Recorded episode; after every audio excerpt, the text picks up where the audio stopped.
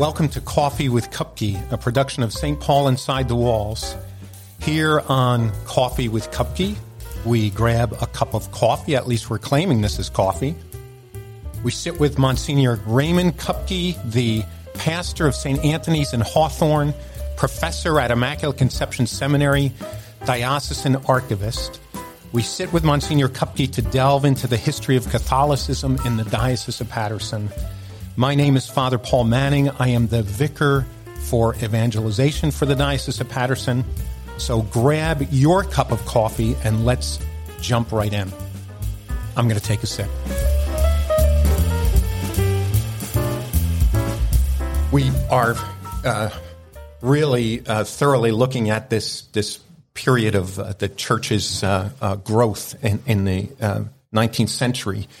I, so there's just two other things that I wanted to ask you about. The first is this little interesting paragraph, couple of sentences about forgotten Germans in Macopin. So, can you say a little bit about that German community?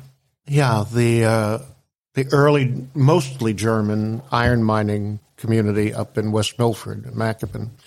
Uh, they remain in place right down to the present day. I mean, there there are a number of very proud descendants of those families still active.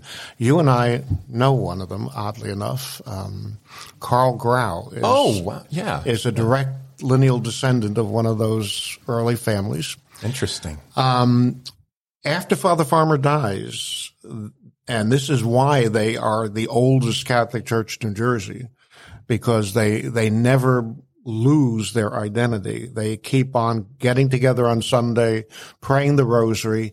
They connect ultimately with priests in the city who come up uh, routinely and visit them.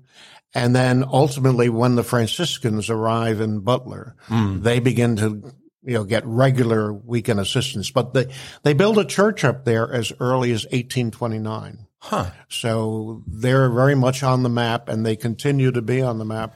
But are they uh, uh, preserving the faith without uh, priestly support for a while? With only sporadic priestly support. I mean, basically, Farmer only visited them twice a year. Okay. And so they continue to keep things going. They were they're remarkable. Yes. My favorite um, thing about them is that uh, they lost contact about where they came from in Germany. Right. And there are a number of semi-professional family genealogists among that crowd. Right. Who for years were trying to trace them back to right. Germany, but they could never make the leap across the ocean. through your book. But my book, yes, yeah. a, a, a, a German historian who was doing research on the collapse of the iron industry in Germany in the 18th century. Right. Uh, somebody knew about my book and said, you know, there are German guys in, right, right. And so, yeah, that was, if you missed it, that was episode two, I think, when, when yeah. we talked about that. So, so basically, maybe the first episode. I can't remember. They came from the yeah. Saarland region right. of Germany. Right. Um, at the very end of uh, that chapter, um, you have a, a pen and ink drawing. Who did the pen and ink drawings for Living Stones? A art student at Seton Hall, Matt Hamilton. And you happened to know him and asked him to? Uh, I knew the art professor at Seton Hall, Edwin Havis. Okay. From Persephone, and he put me in contact with with Matt. Matt did you say? Yeah. So there's a, a picture of Julia Seeholster, right? Teaching catechism, I believe. Yeah. In what community was she? This would be West Milford. Okay. And so um, we have this image of a, a, a, lay woman catechist from the early 19th century. Uh, even, even, I think we tend to think of lay leadership as something that developed after Vatican II, but so much of, of the church and the life of the church was carried on by lay people in the in the, the early part of the Sure, because the, the priests were so few and far between that they were almost like circuit riders. Yes. So the, the stable leadership would be lay people. Um, and they're an interesting group of characters. We could do a whole, we don't know great depth of detail about them, but the little vignettes, um, for example, St. Anthony's and Butler, which goes back to the 1870s, late 1860s. Basically, one of the women in the community that ran a tavern kept a jar on the bar for donations to building a Catholic church in Yes, Butler. It was that kind of, Yeah. uh, but the earliest one, uh, oddly enough, um, and again, we rely on farmers' baptismal registers for so much information. Oh, the gentleman who baptized. right. Yeah, But- yeah. If if I know this is putting you on the spot, and if it takes him too long to answer this, we can edit out the long pause. But um, if you had to name uh, three to five most influential lay women like in the diocese, not nuns. no. Does anybody come to mind? Three to five, and maybe we, we, we can talk about them now or do it in another episode. Well, but- Julia Seeholster. in- Julia, in, in yeah. this early colonial period. right? Um, Jane Wall in Paterson in the late 1800s. Um, uh, Wall Street in in Paterson is named after her, and uh, her family is a major player in the development of St. Teresa's in Paterson. Oh, Um, in Madison, you know, several of the French women are very important in keeping those families together, but also in directing family fortunes to St. Vincent's. okay. wow. Yeah. There's- So yeah, there there are a number of Any more recent uh, um, towering figures? Callie Barrett I was. I know the name. at St. Paul's in Clifton, the first female trustee, parish trustee in New Jersey. What year w- would that have been? This would be the 1970s, 60s. Okay, Uh, she was appointed by Monsignor Rodimer when he was pastor. the first woman. Paul's. Yeah, interesting. So yeah, there are a number of So maybe we'll do uh, down the road. We'll do an episode Um, on, on the, the towering lay men and women, women and men. yeah, Pat Dolan in Ogdensburg who single-handedly organized CCD uh, up in Sussex County. Had you know people going out and bringing kids in on Sunday. Yeah, there, there are a lot of lot of heroines. Yes. Yeah. Yeah. Um, we want to talk uh, uh, about the cathedral in Paterson, right? Well, we want to really talk about St. John's.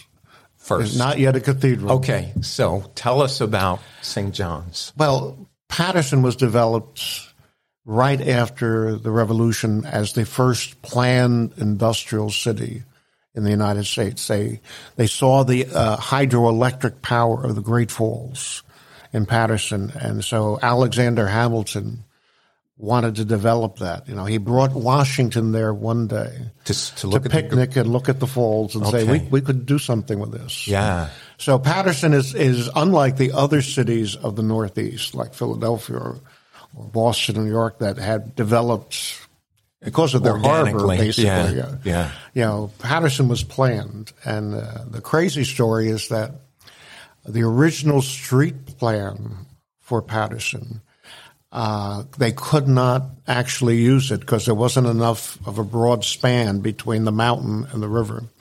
So they shelved it and used it later. It's the street plan for Washington D.C. Oh, wow. That crazy pattern of circles Yeah, and diagonals. Yes, yeah, yeah, Who that des- was who's the designer? Um, I think um, I feel like I should know the name. the guy who d- who who did DC. Yeah, yeah. Um, somebody out there is going to know. Yeah. Yeah. So, um, so Paterson has a Catholic population almost immediately as it's formed. Yeah. Can I interject here and say, uh, I'm ashamed to say that I had not seen the Great Falls until rather recently. Uh, Monsignor Geno Sylva and I went and took a little field trip to, to see the Great Falls. They're not easy to see in Paterson. We have a, they're obstructed. Uh, in, in You did, you did not see the episode of, of The Sopranos. I do not. All right. Did the Great Falls figure in the Sopranos? Yes, they throw one of the guys over the bridge. Oh the- man! Wow, that's a, there must have been a green screen they they used or something. Anyway, um, So I interrupted. We were we were moving to the Catholic population in Paterson. So there were some circuit riding priests that were saying mass in Paterson uh, in the 18 teens uh, in people's houses. But finally, by 1820, it had grown enough that the Bishop of New York sent a full time priest to Paterson. And this this is uh, the first priest to be assigned to New Jersey on a full time basis. So this would be uh, one reason, a reason why some might argue that, that Paterson St. John's is, is the yeah. oldest parish in the state. Yeah. If if by parish you mean a place where the resident pastor, St. John's, is Gets the oldest. The, the, title. There yeah. was already a church in Newark the day, the year before, but they had no permanent priest. But uh, the Bishop of, of, of, New York sent uh, Richard Bulger, one of oh, his, we talked about him. one of his yeah. newly ordained priests, yeah. to start St. John's. John's. Yeah. And so uh, um, today, today there's a wonderful Peruvian restaurant on the corner yes, yeah. where St. John's uh, originally started downtown. Right. So that first church lasts how long? Maybe a decade. You know, it's just a, a little wooden structure. little wooden structure, and then in 1833, on Oliver Street, they built a new stone church, which is still standing today. Uh, if you stand on the steps of the current cathedral, yes, and look past the Passaic County Jail across yes. the street, you can see the outline of the second St. John's, basically the entre nous building. Is it a brick, a brick stone? Okay, I was looking at that the other day, yeah. wondering what well, that's was. The, that's the back end of the second okay. St. John's. And what is the entre nous? The entre nous became after the current St. John's was constructed in the 1870s. The entre nous became like the parish hall. Oh, that was the the and, and part church? and part of the school and and a whole bunch of things. Hello, this is Bishop Kevin Sweeney of the Diocese of Paterson, and I have a new podcast called Beyond the Beacon. One of the things I love about this podcast is that I get to interview Catholics of different ages and backgrounds and learn what inspires them to live a life of faith, hope, and love. Join me on Thursdays for Beyond the Beacon, wherever you find your favorite podcasts, or watch it on my YouTube channel. Click the link in the description to learn more. Thank you and God bless you. Yes, so I, I actually think um, as uh, uh, Monsignor Sylva and his staff open up the charter school in Paterson, I think Oliver Street is a part of the yes, long term sure. plan. We still own that that property. Amazing, yeah. amazing. Um, so that that's a, a, substantial building. Substantial building, but that only survives as the parish church for like twenty five years. Uh, when when Father McNulty comes, William McNulty. Um, and they need a bigger church. It's too small, and he does not like it because it's on a side street. Oh, he wants it on the main street. Yeah, yeah. Now, this population growth is this uh, uh, um, immigrants? Uh, immigrants from where? Mostly Ireland, but there are some from other places as well. One of the main contributors. This is you know deja vu all over again, but uh, one of the principal contributors to the construction of the second St. John's is a Spanish family, Joaquin really? Felix. Yeah, and uh, you know they were there in the city from Spain. From Spain, yeah. yes. So there's been a Latino presence in St. John's very yeah. very early. Wow, interesting. And then by 1859. Uh, there are enough Germans in Paterson that the second church in the city, St. Boniface. Bonaventures. Oh, no, Bonif- Boniface, Boniface, sorry. Yeah. Which is basically now um, uh, the Father English Center. Oh. That yeah. develops uh, very early. Yeah, that, that uh, in one of the next episodes, I'm going to ask you about this renewed German connection. Yeah. So, um, Let's anything uh, else that you want to say about the cathedral. We, we, we will talk about that at length when we get to Dean McNulty. But anything else about this St. John's? Just that it, it grew very quickly, you know, and had a had a succession of pastors uh, some very, very quickly, some a couple of years. Um, the, the priest situation uh, was very fluid. You know, guys were coming from Europe. Um, sometimes they came with great credentials. Sometimes they came because they didn't know what to do with them in Europe. Yes. You know, or they were disgruntled with their superiors in Europe and they would just turn up over here. And sometimes they were useful for a while. I, th- I think one of St. John's early pastors like left to go to the California gold rush. Um, you know, you, never knew what you Following were the getting. gold. Yeah, e- exactly. A great vocation for a priest. yeah. So uh, you know, there's there's a lot of back and forth, and this will this will plague the the diocese right through the whole 19th century. Well, I, I was thinking as you were speaking that we are a presbyterate made up uh, in, in large measure of uh, immigrant priests who have decided to minister uh, here in our diocese. So, Teddy, it's Yeah. uh, uh, Hispanic It hasn't changed much. and uh, Polish priests who are ministering in our diocese. But is that uh, for many? When I was young, there were a lot of Irish guys. Yeah. There's always been a It's large. been our our diocese has never produced enough native vocations to really manage on its own. Okay. to give you an idea. When uh, when uh, the bishop sends the first priest to St. John's, the diocese of New York at that point was the whole state of New York and the northern half of New Jersey, and he had eight priests Oh my! covering this whole territory. Wow. You know, so in 1821, in the one of the earliest editions of the Catholic Directory, it shows there are like two priests in Manhattan, one in Albany, one in Buffalo, one in Schenectady, one who is listed as traveling up and down the Hudson River, visiting all those little villages, and then one in Paterson, New Jersey. Now you, I'm gonna. I'm fond of pointing out to Bishop Sweeney that Long Island Yes. did not have a resident priest until the following year. Right, right. When the first church, first priest in Long Island was assigned to the church where he was ultimately ordained a Yes, priest, St. yeah. James in Brooklyn. Yeah. Um, I'm going to digress. Uh, uh, I've heard you say that the, the our contemporary experience of uh, many, many priests, you know, ministering uh, uh, uh, uh, permanently in small communities is a relatively new phenomenon in church history. Maybe say a word about that. Well, you know, the uh, the boom era of the 1940s and 50s produced a enormous number of priests. So that suddenly became the norm to have that many.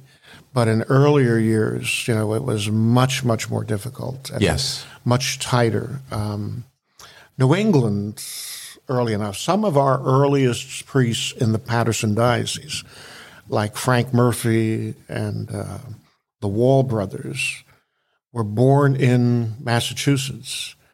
And their diocese, the Springfield Diocese, which then was the western half of Massachusetts, uh, they were producing so many vocations that they We were were, getting them. ordaining people and sending them home to live until an opening came Oh. up in a rectory. So a number of guys looked at that, you know, Yeah. it- when they were in the seminary and said, "Let me go somewhere where I can, I can at least work." And they came to And Paterson. they came to Paterson. So we have uh, um, uh, international immigrants. We have New England. Yeah, well, there's always been, you know, the immigrants that have come down and found uh, Paterson to be a fruitful place too. Yeah. So um, we talked about uh, Bishop Bayley becoming the, the first bishop of the Diocese of, Newark, which is now the whole state, The whole of, New state of Jersey. New Jersey, right. And um, one one thing that I thought was remarkable about him was that he decided that he wanted a seminary Yeah. and then a, and then is a school too. Well, basically, you know, there are three things that Bayley, three major things that Bayley contributed. He wanted a college, he wanted a seminary, and he wanted nuns. So in the first years of his administration, uh, he founds Seton Hall at Madison originally. Right, right down the road. right down the road from where we are, and uh, out of that, by the time four years later, the first students in his school, one of the one of the original students was from Madison, and uh, the first of those. Is this a, a, school for boys or a school, school for, for boys? Okay. Um, and it's called Seton Seton Hall College. And this is um, college as we know it, or is it high school, or is it um, semi seminary, or? It's funny. Uh, historians of Seton Hall would say that basically what we would call today Seton Hall Prep. Oh, okay. is the only thing that was present in Madison. Yes, be based on what they were teaching, what we know of their curriculum. But then within four years, uh, the seminary, Immaculate Conception Seminary, dates their founding to 1860 because by 1860, it was clear from their early catalogs that they were teaching theology. Okay. So now uh, the the uh, definition, the, the, formal proclamation of the Immaculate Conception was what year? 1856. Yeah. So was the seminary originally named? Yeah. Oh, yeah. probably around that same time. Yeah. yeah. Yes, but yeah. but all you know muddled together in a way that it's hard to. Yeah. Yeah. Like the president of the university did not stop being president of the prep until it moved off of the campus in the 1980s. Okay, wow. So, so they, were, were still connected. Like, yeah. If you look at the Seton Hall yearbooks for the 1920s, they are eight-year yearbooks, freshman year of high school through senior year of college. Okay, wow. So there, there's a an integral development there that involves all three aspects at the same time. Yeah, so, so next time we'll talk a little bit more about uh, Bishop Bayley's um, promotion of education and recruitment of religious women and a number of other things. Yeah. Yeah, Bayley, Bayley, um, even though he had to move Seton Hall to South Orange because it was too far out, and he wanted it to be closer to the centers of population, but he always had a fondness for, for coming up here. And you know, he mentions all the time coming up by sleigh over South Orange Mountain to visit. Uh, That's in winters. We're yeah. winter. Yeah. yeah. Let's leave it there. I want all of you who are listening or watching to make sure that you keep an eye out or an ear out for the next episode of Coffee with Kupke. In order to stay on top of new releases, Make sure you follow or subscribe wherever you're listening. And if you are on YouTube, please do drop a like and hit the bell for notifications. While you're at it, make sure to check out the other shows produced by the diocese. Those shows are Beyond the Beacon, hosted by Bishop Kevin Sweeney and Jay Agnish, our Director of Communications, and the Paul Street Journal hosted by Brian Hansberger and Freddie Garcia. I want to give a special thanks to Joe Ginexi, our sound and visual engineer, Caitlin Ferrari, who's involved in pre and post production, and Freddie Garcia, who's helping out with this podcast in addition to doing his own.